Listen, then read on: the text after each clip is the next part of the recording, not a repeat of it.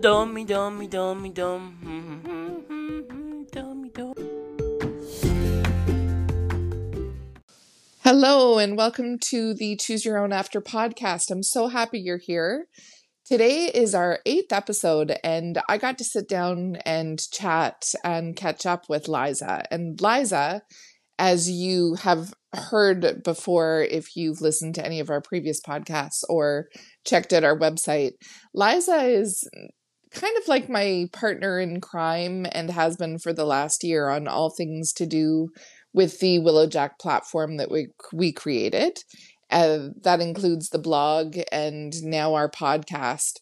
But more importantly, she has become a beloved extended member of our family after she just spent the last summer um, working with us in the home. And for a little bit of context, um, I take, I kind of presume that you all know a little bit about my family dynamic, but I'll just explain quickly if you don't. Owen and Will are my 18 year old twin sons. They are both uh, severely affected by autism, and I am a single mom to those boys. And I've also got another son who is now left home. So at the moment, it's just the three of us. And that means that uh, life can get pretty challenging and we require a lot of support and assistance just kind of to get by, to get things done, and to have fun. And Liza stepped into that role this past summer, and we really had the summer. Um, I don't want to say the summer of our lifetime, but we had a fantastic summer. Liza really fit that spot so well, and we just miss her so much. She's now gone back to her real life. um, and today we got to chat a whole bunch of stuff that um you know I've been wanting to talk about in this podcast and I think we're going to do this a little regularly. I hope that's all right for you guys and I hope that I have some listeners out there in the world of caregiving or disability that might find this interesting as well. Um, today, we got to touch on the topics of disability, disability studies, and professional caregiving. Um, Liza currently works in a group home situation, so we talked about that a little bit. But then we got into a conversation that's been really um, on my mind a lot, and that's the issue of agency. And when you have children who are likely lifetime dependents, um, when they how how do you incorporate the idea that your kids can have a voice at the table in making decisions about their life when you know that there are a lot of obstacles um when there are a lot of obstacles and things that you kind of have to work through or to put in place to make that happen. It's an interesting conversation. I was so happy to have it with her, although I do most of the talking.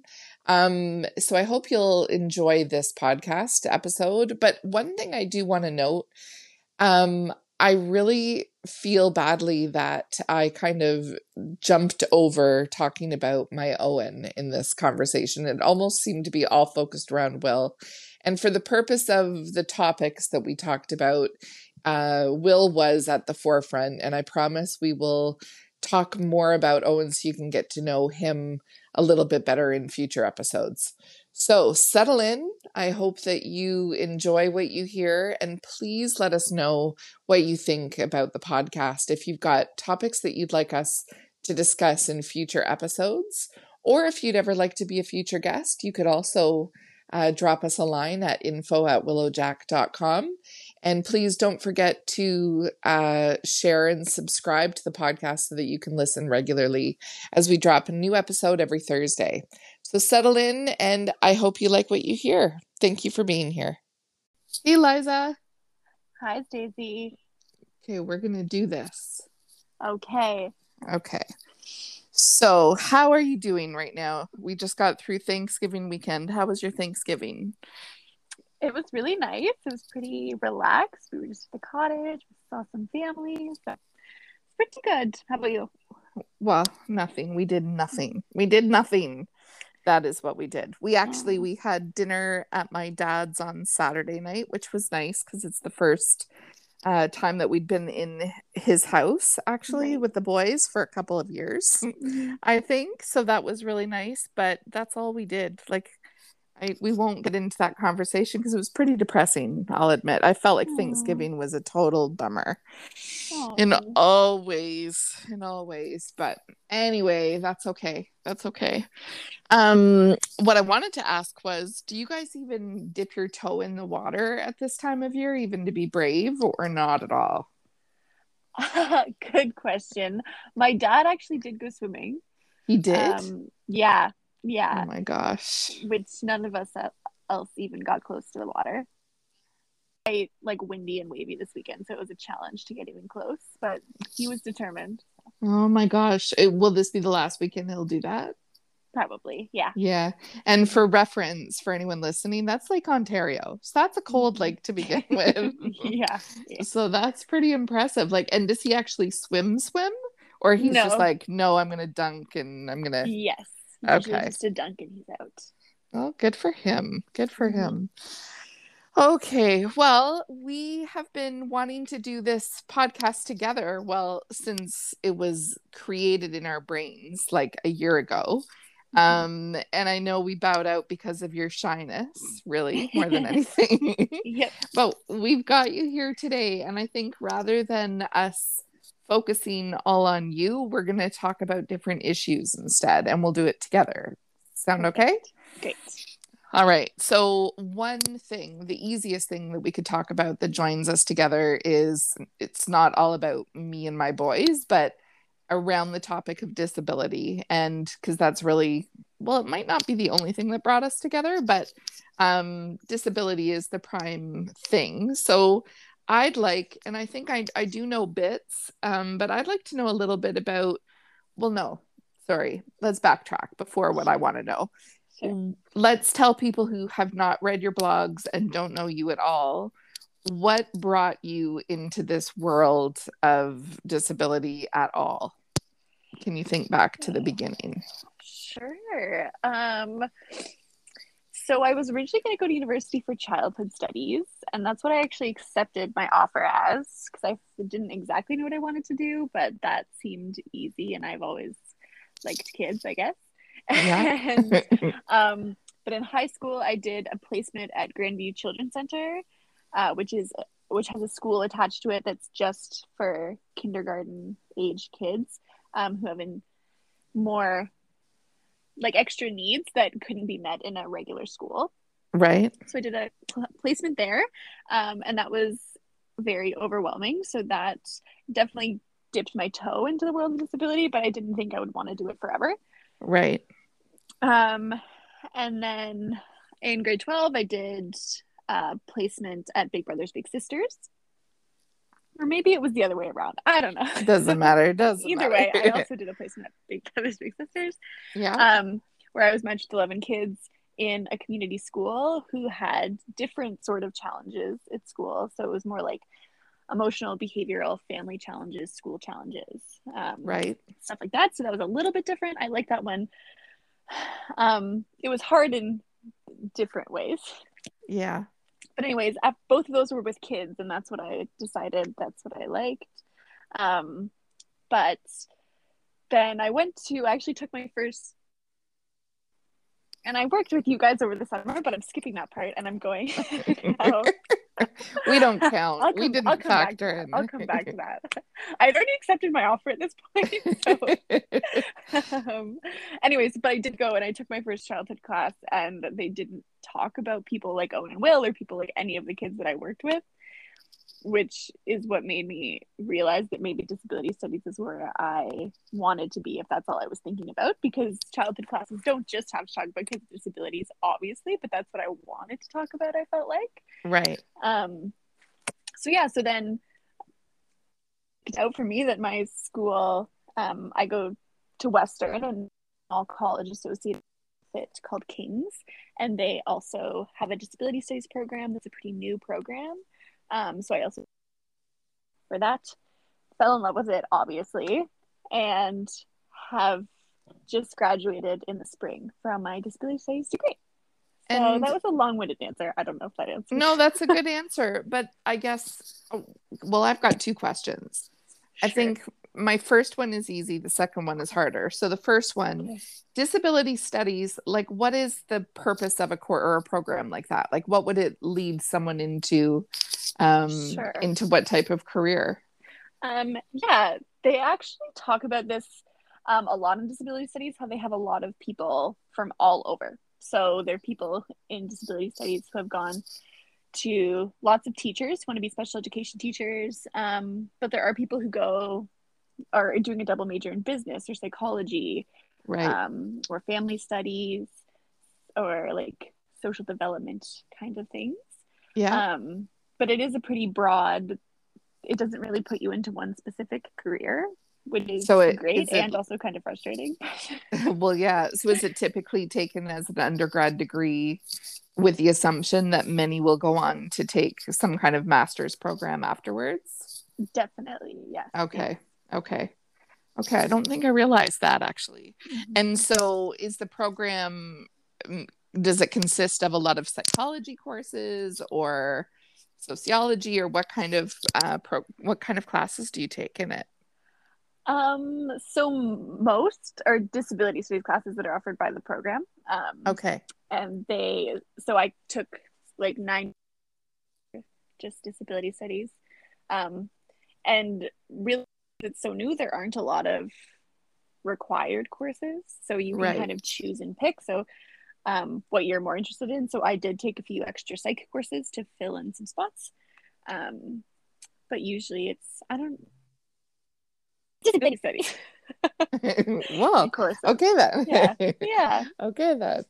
All right. And I guess my first question that we passed over because I knew you would not like it um, is to talk about what kind of brought you to the decision ultimately, because it's not just exposure to kids or people with disabilities that would make you decide. Like, there's got to be a real heart or seed of an idea or thought or belief or value or something in you that makes you kind of end up there, I would think, anyway.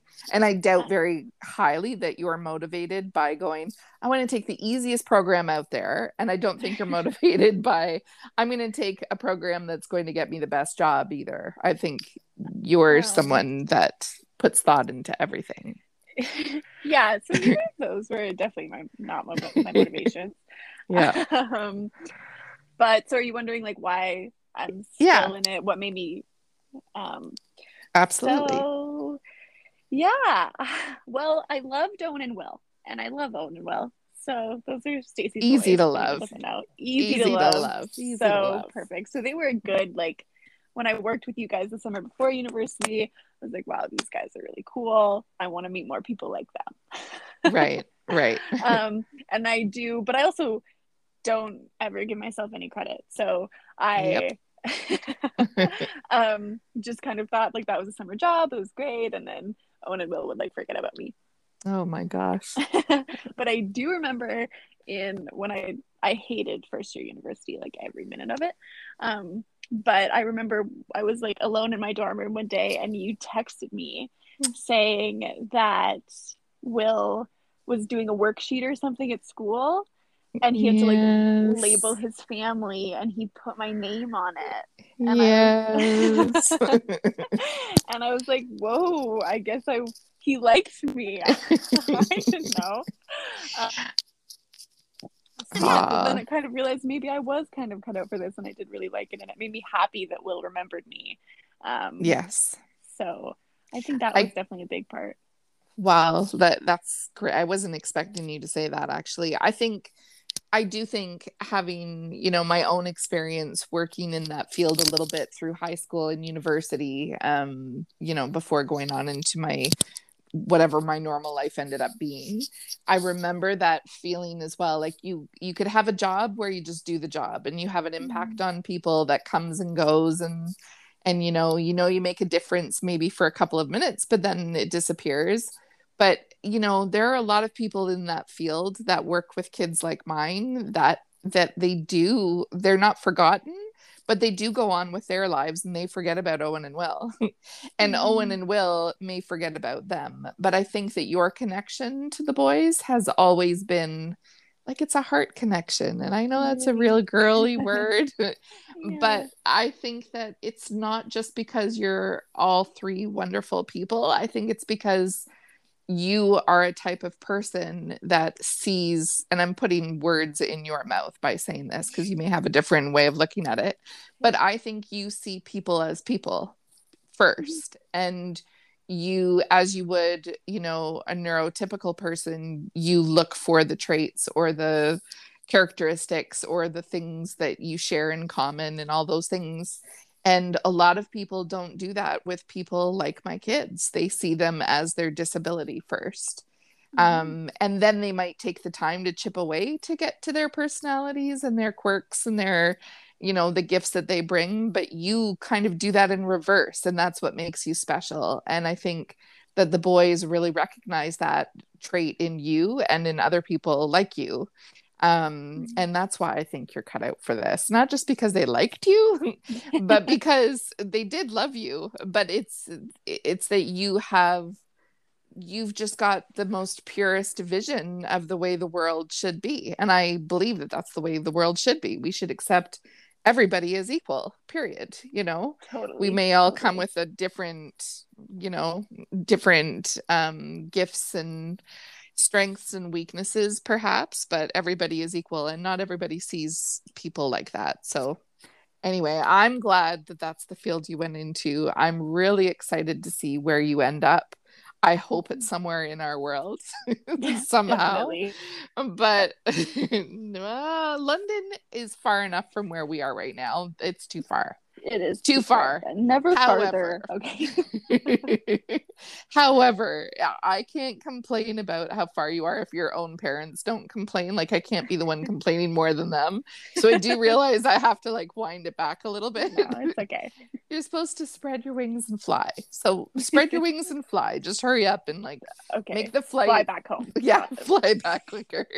Got it. anyway, we are grateful for you. And you know, I think we've over the years, like Owen and Will have had dozens and dozens and dozens and dozens of different people who've been in their life.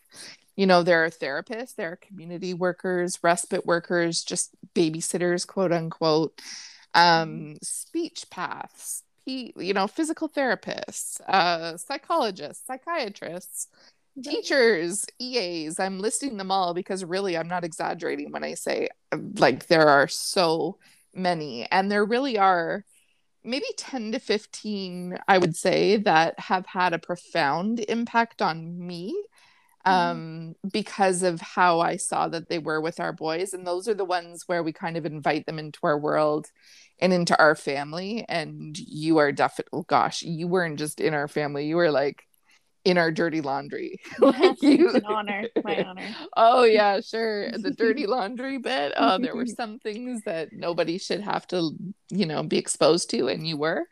So I'm grateful for that. Um, but I think what's been really interesting for me is being able, you know, you and I are so widely apart in age and you're you're supposed to say no you're not that old no we're not, we're not that old. yeah that old. No um but we are and it's been so easy to connect with you. And i love that we come from two completely different places but you've offered perspectives that have kind of i don't know made me think a little harder than i would have before on a lot of issues and especially around everything to do with disability and my boys and um I guess one of the things that you and I have talked about, or you might have written about it before, you did write about it. You wrote a blog about caregiving and what it's like, kind of like a day in the life. I don't think you wrote it that way. I can't remember the title of that blog. Do you remember which one I'm um, talking about? Is it the one how people are scared to be caregivers? Maybe. Maybe that one, or it's the one with with re- like you get to rest afterwards. Is that it? Oh, yes, full time forever caregivers. Yeah. Yes. Yeah, yeah. Yes. That's the one that kind of helped me. I don't know why it helped me, but I really like I liked everything you write, by the way. And again, for anyone listening for the first time, Liza um, has been part of the Willow Jack kind of platform that we created over a year ago. It started off as a blog, and Liza was just going to help me, if you remember, just to do all the mm-hmm. admin Yeah, stuff. yeah. and I thought, well, no, you should write with me. And I remember you saying you couldn't write or you had nothing to say. And oh my Yeah. gosh, I think you are like a favorite among a lot of the, you know, the readers that have been reading for the whole time. You are definitely up there in the favorites that they all wait to see what you've got to oh, say Oh, it's well, true it's so true um but you just have a way of kind of putting to words things that we all kind of take not take for granted but that just kind of are part of everyday life and you find a way to look at it and examine it and put it into words and we wouldn't know how to. So when it comes to talking about all things caregiving i've really appreciated it because you've you've kind of spoken about it from the professional side and but you're not. You're way more than a caregiver that gets paid I'll, I'll say that like in my family and i know that's the same in your current job as well. Um it's so true though and you know i'm sure that if you and i had to compare our thoughts on every issue we wouldn't agree on everything Mhm. probably. Um but you've got a real great way of kind of um making it work and figuring out how to meet in the middle somewhere just like your almond story Mm, mhm. that's a good example note anyone listening you got to go back and read that one Yes. what was it called Every almond counts. yes you got to read that one so let's talk about that for a second so um when i worked in group homes way back when one of the things that i remember that really stands out for me is that i was always in a kind of relief or part-time position in the group homes that i worked in Mhm. unless I was working one on one with an individual in the community. And I was always kind of the one that was brought in on a shift to cover for someone or to plug a hole or whatever it was. And I remember kind of looking at the full time um, workers that were there, and they all talked about burnout. And some of Mm. them burnt out very quickly, like after even a couple of years. Mhm. Um, and I know that the turnover was always so high. And I know that, you know, for relief and part timers, they didn't get a lot of credit because they were filling all those holes and they were often the ones doing the double and the triple shifts when people were no shows. Right. Um, but they didn't get the credit for that because it's almost like they were always there to relieve the poor full timers, even though, you know, Right. um and i don't know if that's true for you but i i do remember that well and i remember thinking way back then that that was a career i might look into doing because i loved i just got so much back from uh, working in that environment but i could see the burnout for me i think was more system systemic it was that i didn't love the management or the way things were run or i Mhm. didn't um my it didn't align with my kind of morals or my value system it, it was a long time ago it was back in the 90s um, and you know i worked with a lot of people who had just come out of an institution um, Right. and were put in a group home for the first time and there were a lot of transitional kind of things going on where people didn't really know how to make it work yet um, Mhm. it, it was very difficult emotionally i'd, th- I'd say for me um, observing some things that I just thought were so heartbreaking and not being able to have a voice. and I Mhm. would, I kind of thought that that would be what would lead me to have a burn, like burnout myself. And that's what kind of made me not want to go into that career. So for you, what's your kind of point of view on that? Could you see yourself being a caregiver for the rest of your life as you are now? And I don't know, we haven't even talked about that in this podcast, but um yeah, you don't have to say where you work, but you could tell us a bit about what you do. Yeah, so I've been working at a group home for adults uh, with disabilities. This is my third year now. And throughout school, I also did the part time relief. And now I'm just on a short term, full time contract right now to fill some holes. Yeah. Um, so, yeah, no, I don't think I could be a caregiver like I am forever. Um, which I feel bad saying that because there are people who are like yourself who are caregivers forever. And um but it is I think I'm really lucky about where I work um because to work at the group home I work at you really don't need you don't need any edu- education and you don't need any experience really Right. um, if you're you get interviewed if you if you seem like a good person you'll probably get hired and then we'll train you on whatever you need to know um, right. which seems strange but i think it's actually worked because it's all young people um, who aren't doing this because they have to do it they want to do it um, and it's Totally not agree. they're just trying something new uh, and they don't really know what they're getting themselves into but it Yeah. usually works out it usually really works out um, for most people anyway and so but also because people are young there is a lot of turnover so people aren't staying too long um, and there are a few people who have stayed a really long time and honestly they seem they, most of them are fine but they um, have also kind of grown up in this because they start so young They've kind of grow up in this house with all the um, residents who live there Right. Right. so yeah and i think i think that you just touched on that whole idea of um you know feeling guilty in saying that which you shouldn't feel guilty by the way if you don't think that's something that you want to do forever.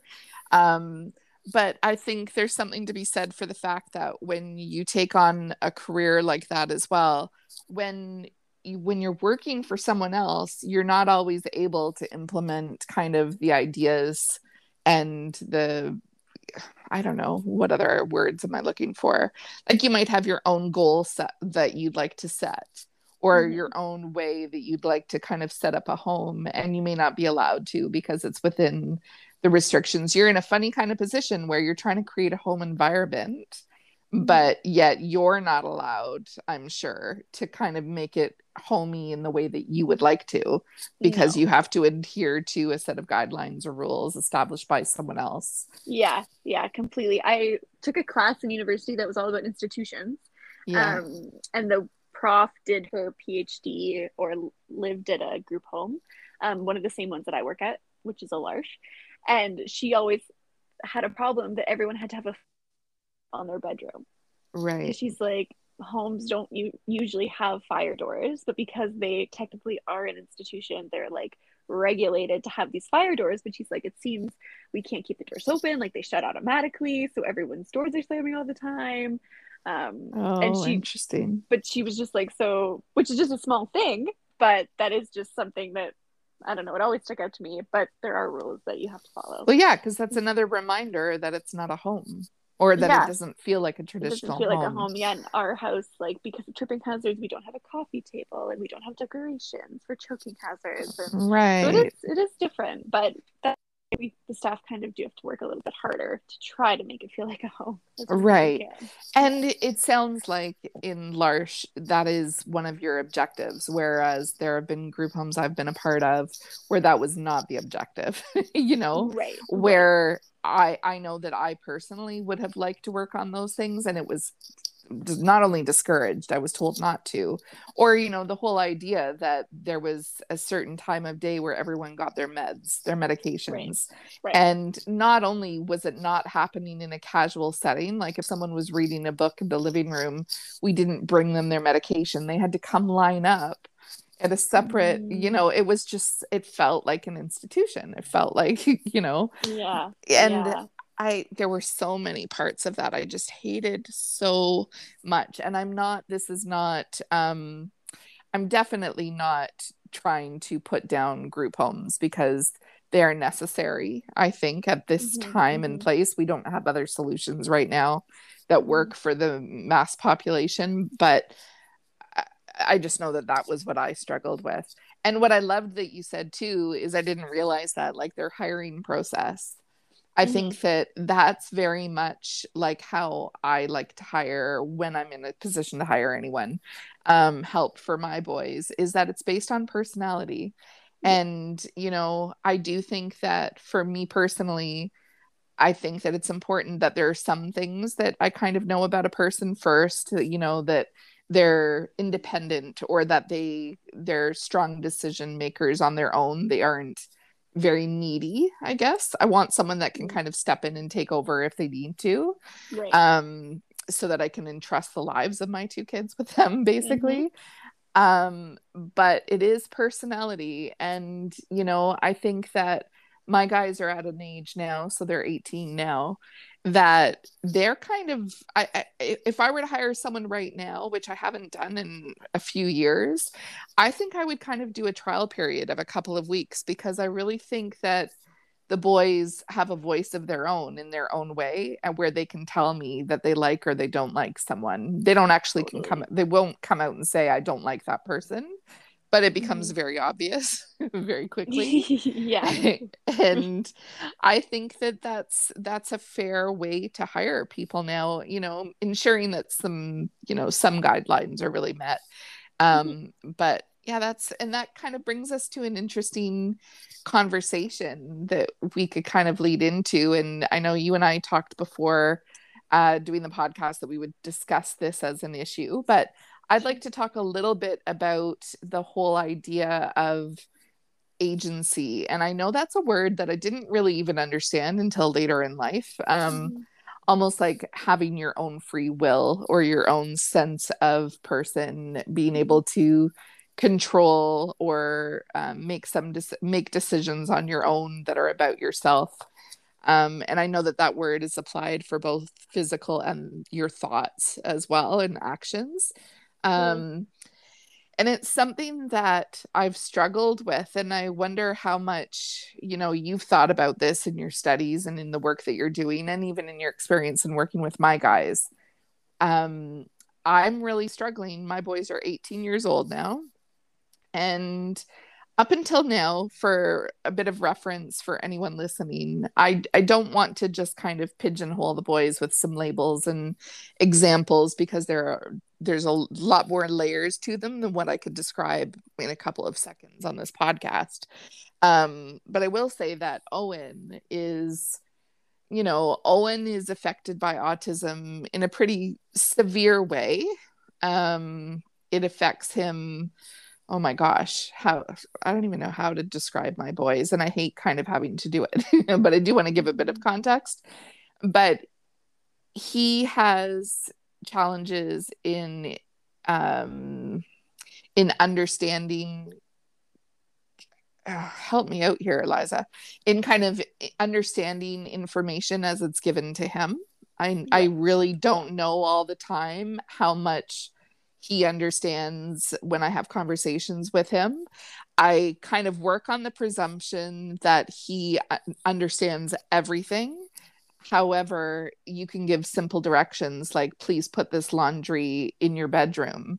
And he'll stand there with the hamper and have no idea where to go. Like he's not making the connection of what his bedroom actually is. So, there is that a language processing kind of issue, or is that real understanding of, you know, information? I don't know. I'm not really sure where he's at. Um, Owen is 100% nonverbal. Um, he does not communicate with words. He is apraxic, very severely apraxic, um, meaning that even if he does have the words that he would like to use, he has um, some real motor planning issues so that the muscles in his mouth and face don't even allow him to physically kind of form the shapes and movements required um, to get those words out. Um, and Owen as well has some challenges as well physically, um, not physically, but in motor planning, I would say. Um, like fine motor, he still requires assistance with things like buttoning clothing, um, you know, while kind of preserving his dignity, I would say. We still do have to do all of his personal care, including assistance in the bathroom, pretty much. Um, and there's a lot more to talk about in that as well, but I won't do that today. Um, but then Will, on the other hand, Will is someone who's kind of surprised us because he's someone that I've had a lot of challenges with Will his entire life, um, behaviorally. Um, he is a kid that often had high anxiety that kind of showed up in real um, obsessive compulsive behaviors that's still an issue today. Um, and he had uh, a lot of he had a lot of motor planning kind of issues as challenges as well, but they kind of worked themselves out as he got older, um, as well as his speech. And his speech, he's still deemed as nonverbal, but he definitely um, understands language and he definitely he's smart as a whip. Um and he can I, i'm not quite sure what his vocabulary is but he can spell and he could read and he taught himself to do that all by himself um, from a very young age. And his mind just works in such a fascinating way um, we haven't even really figured out how it works but i do think that he's got an incredible memory.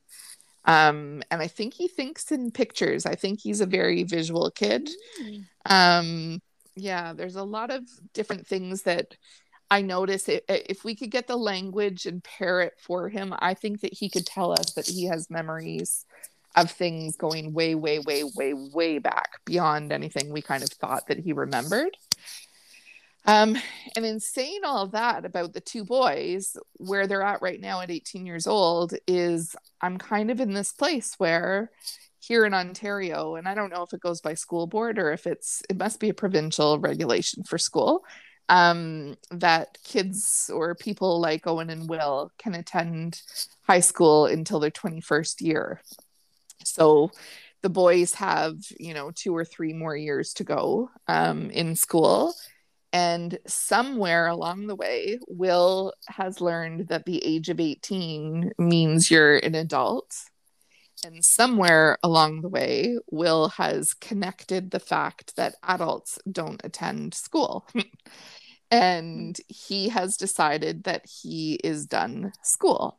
So, what that looks like is looking at the calendar, and oftentimes he takes the calendar and he'll take a pen and he'll write no in front of every day of the week where I've written school. He puts the word no in front of it. oh, William. So he thinks that because it's written in the calendar, it is the law. And mm-hmm. so we we're having a lot of struggles. And so it's brought up this conversation, you know, that every parent of um, children that have any kind of disability has i think you know that I, where you have dependent children that you know they may not have independence um, we have to kind of plan for the future. And i never dreamt in a million years that i'd be here already that school would almost be over. And i have to figure out what's next for them. So planning for the future is huge but i still kind of thought i had a few more years to go. And i'm at this place where i'm kind of deciding do i honor Will's wish that school is over? Or do I kind of stay in that parental role of kind of saying, too bad, so sad, and treat him like a little child, kind of that wants candy, that he can't have candy, and say, no, because I'm your mom and it's not healthy for you. You're not going to have it. Um, that's kind of where I'm at. And it's really interesting. The more people I talk to, and I tell them that this is kind of where I'm at, there are definitely, definitely more people than not who think that they should be in school until they're 21. Really? Yeah, it is shocking to me. And I'm not going to get too into this because it actually gets me riled up a little bit because I think in hearing that conversation, it kind of showcases the fact that not everybody believes that Will has the ability to make a decision for himself or that he has the right to make a claim to that decision, if that makes sense. And that mm-hmm. bothers me because, yeah, I'd love to say, no, you're going to do as I say. you know, it's convenient for me. I want you to stay in school until 21. Give me another few more years to figure this out because I don't know what we're going to do. And I don't know what I'll do with you all day and have you at home. So keeping you in school is a lot easier. Mm-hmm. But just because it's easy for me doesn't mean it's right. And if if he did not have autism and if he could be a better communicator, he could probably advocate for himself and say, No, I'm done. I've done my 18 years and school is not for me. Yeah. And, yeah. you know, and I, I get that kids will want to say that, a lot of them, like they're done school. but 18 years is a fair amount of He's done time. his time. Yeah. He has done his time. And not only has he done his time, but let's go back in time. And, you know, if anyone's listening here who have kids with autism and they were in a therapy program, my guys started in therapy. They were diagnosed at two and a half years old. Um, and they started therapy within months of that diagnosis.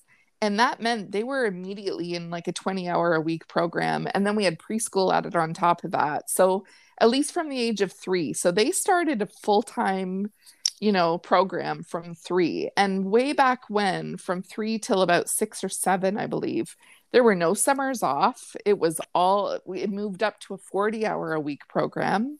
We moved to Alberta and we kind of went all in because we also had that ticking time bomb thing over our heads where everybody told us you know the olden day way of thinking that you know autism was um you know autism was mixed wires in the brain essentially and the only way you could rewire them would be to have this intensive therapy and you know we bought into that and i'm not going to that's another topic of conversation for another podcast episode Mhm. um, but I will say that that therapy absolutely was necessary at the time for us because we were not even able to break through to communicate with our boys in any way, shape, or form. Their needs were not being met. We were not able to work with them in any way. It was just all day long meltdowns. That's all we had back then. Um, they were in their own worlds, and that therapy actually allowed us to connect with our boys. So, in that being said, they've they've been going to school longer than most and let's be really fair and i would even argue that people with autism work a thousand times harder than the average person just to get through their day Totally. right totally. so they deserve to kind of have a break the Yeah. challenge the challenge is how What's next? what's next and how do we make it work for the whole family unit and at the moment the whole family unit is just me and the twins and i have to find my own way of you know um earning an income and i don't have the money to kind of pay for caregivers or aides because there's two of them as well which makes it even more challenging. Um anyway that's where i'm at. So this conversation about agency and and letting will have a conversation on on it um yeah it's just it's a conundrum it is, yeah. All I know is if my mom told me I had to do next year of high school, I would have been upset. i know but i for know people for people like me, they're like are options after high school. I could have, you know, like get a job, take a year off, right whatever, whatever, you know. Whereas people like Will, those options aren't um, as plentiful. So No. that's even trickier. That's right. That's right. And I think, you know, I think that there have even been some people where I've told them this, and I can kind of hear them laughing, not laughing like to put them down, but Mhm. laughing almost like, oh, that's so sweet. That's so cute. You had a conversation with Will.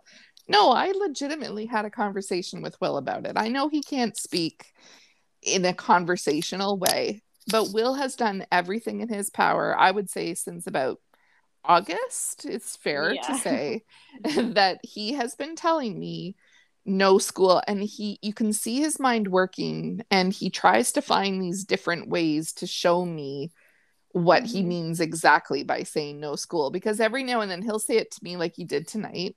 He'll say no school every night he says it and every morning he says it. And I'll say no you have school. Tomorrow is Wednesday. We have school Wednesday Thursday Friday and he'll say one more school and one Mm. more school to him means one more year of school i figured that much out it doesn't mean Okay. one day it means one more year and what he does is he gets the calendar out and he flips it to june 2022 and he says one more school so he's showing me i'm going to keep going till june 2022 but then i'm done Mhm. and I have had the conversation with him where I, in the very beginning I kind of brushed it off and I I'd say, no, well you know, you have till 2024, 2024. And, mm-hmm. you know, that's how we've been pushing down a lot of things is like the big, he wants a big, massive holiday that mm-hmm. Liza is expected to come on as well, where it- we're going to Does he want it to happen next year?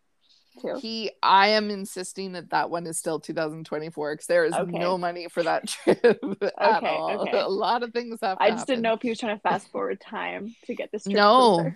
no and it's interesting because i could see him you know in a way that would make sense to me where i think okay he doesn't really get it right he's just trying to get to what he wants faster Mhm. but no i so i sat him down the one day where we were talking about this idea of you know one more year of school and i said uh, you know i would i realized that i was treating him like a child and i was saying you know giving him little not I, I, I was lying to him in a way you know i was kind of feeding Mhm. him information to kind of keep him quiet and happy and this day I said, okay, Will, let's talk about it. I sat down, and you know that Will gets that it's going to be a serious conversation because he sets his iPad to the side. Mm, yeah. and I know he like stared at me so intently with his eyes, like he wanted to mm-hmm. understand everything and he wanted to have this conversation.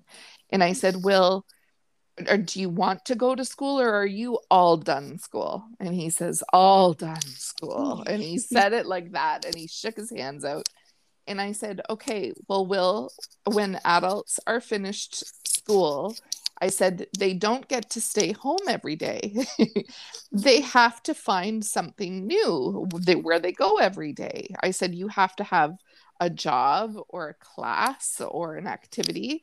And I said, adults go to work every day. And that didn't help because he knows that I have not been going to work every Right. day. I've been at home with him.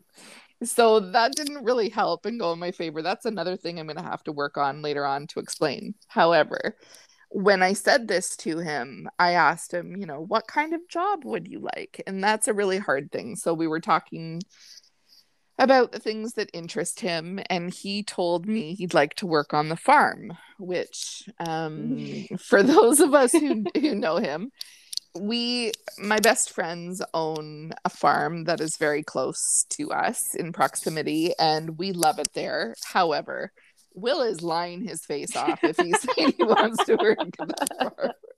Come on. Like he might want to Yeah. go and count the piglets and chase a couple of chickens and maybe pick some eggs. But you are not going to see Will hauling heavy bales of hay or pumpkins or whatever. And if he does, it'll last five minutes of the day. So I think he recognizes that that is a possible job and he doesn't know what else he can kind of say in its place. Um, so I told him that we had to think about it and we had to start making some plans for what we would do if he was not in school. And, you know, and he said that particular day that we had the conversation, he jumped up off the couch and he says, Adult. And I said, Yeah, adults have to do chores and you have to start showing mom that you can do adult things and help mommy out at the house. And so he jumped up, he went upstairs and he made his bed right away, which is shocking. That does not happen. Um, and I will say, since that conversation a few weeks back, Will now, his regular chore, Liza, you'd be very proud of him, is he feeds the dogs every morning and every night, and he keeps their water dishes full. And he even is, yeah, and he's super careful. He doesn't let the water spill. So- better than me. I know, much better. he's uh he's working really hard i can tell to prove to me that he can do certain things reliably it's kind of really interesting Wow. i know so this goes back to kind of that thing that bothers me and i don't want to focus too much on it because it's not worth my time but the other people in our life that kind of mock the thought of will being able to communicate his desires for what he wants to do with his life it really pisses me off frankly. Yeah, it seems like the message is coming in loud and clear. yes yes So, and the people laughing it off won't have to be the mom fighting him every morning, trying to get him to go Well, for the next two years. Thank you, know? for saying that. Yeah, that's a whole thing unto itself. It, we've, gosh, I don't even want to know. Um, I don't know what our attendance count is so far. It's not looking very good right now.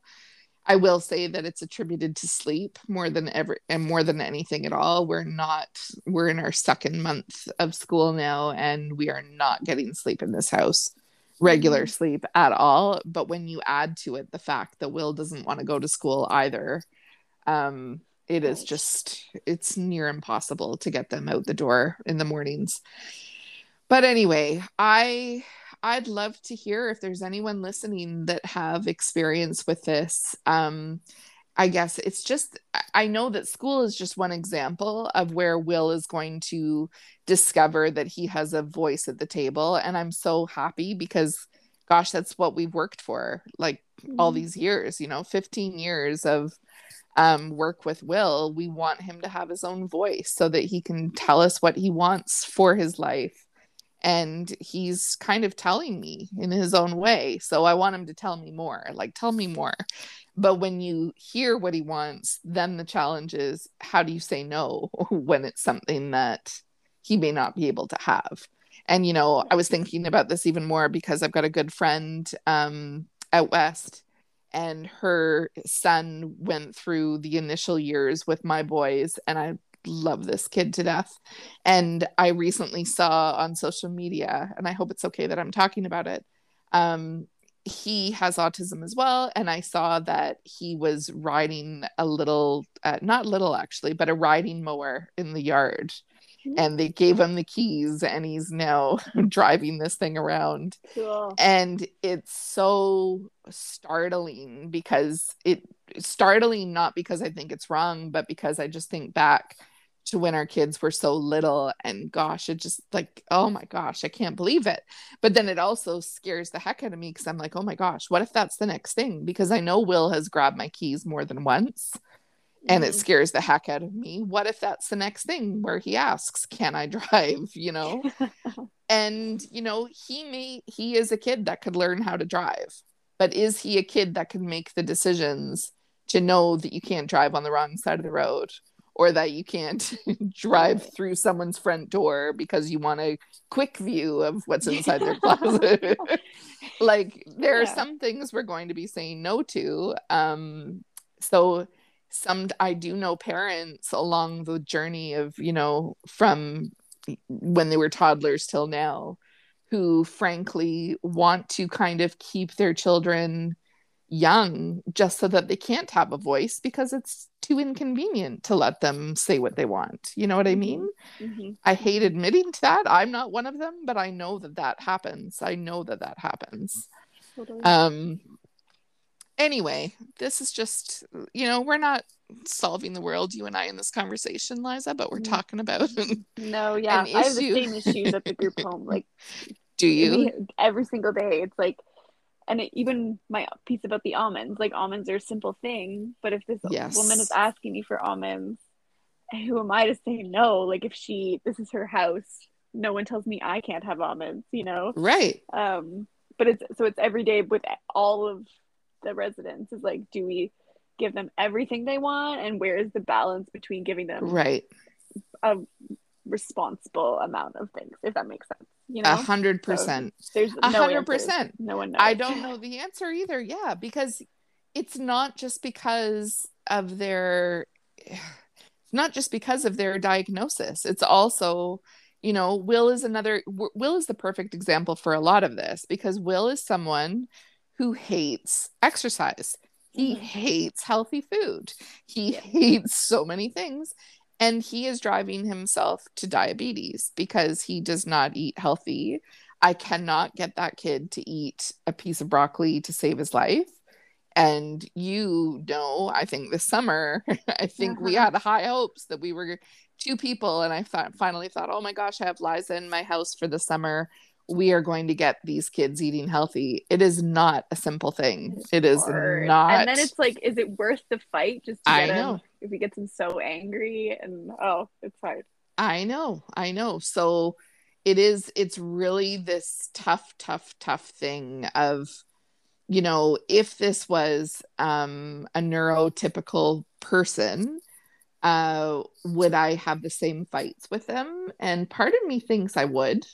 If I'm still kind of the one responsible for your care, if you're, and this is the traditional old fashioned parent in me where I'm like, if I'm still paying your bills, I'm the one who has to take you to the doctor. I'm still the one that has to make your food. I'm still the one then Totally. yeah, I'm going to I'm going to battle it with you and you don't get the free for all that you want, you know?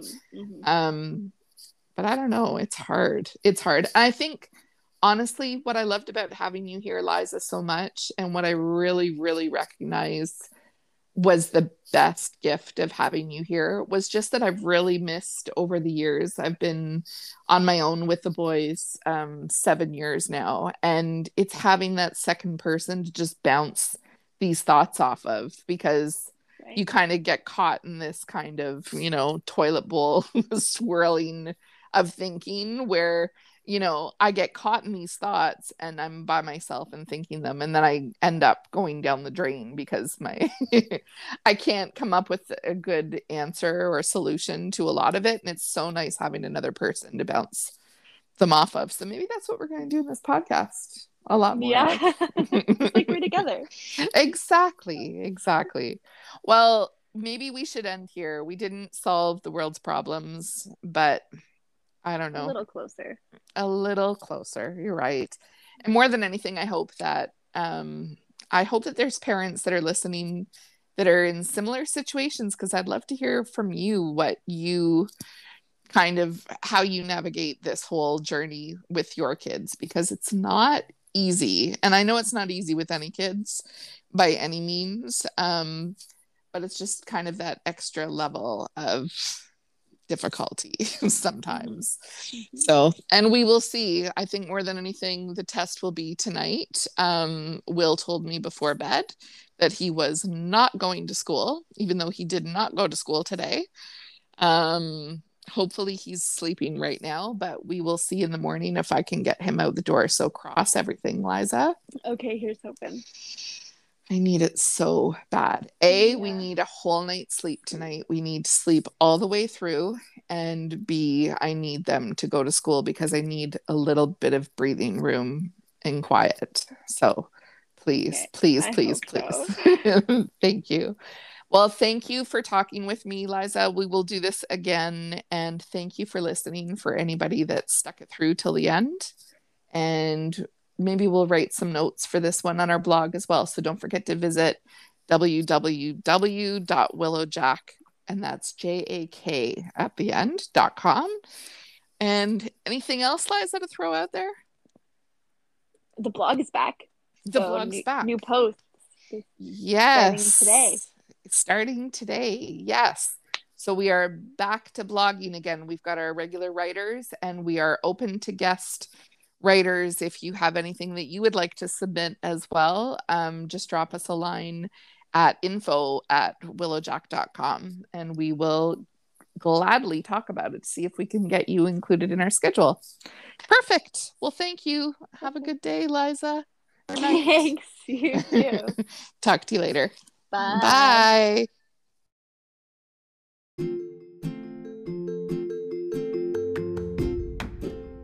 Dummy, dummy, dummy, dum.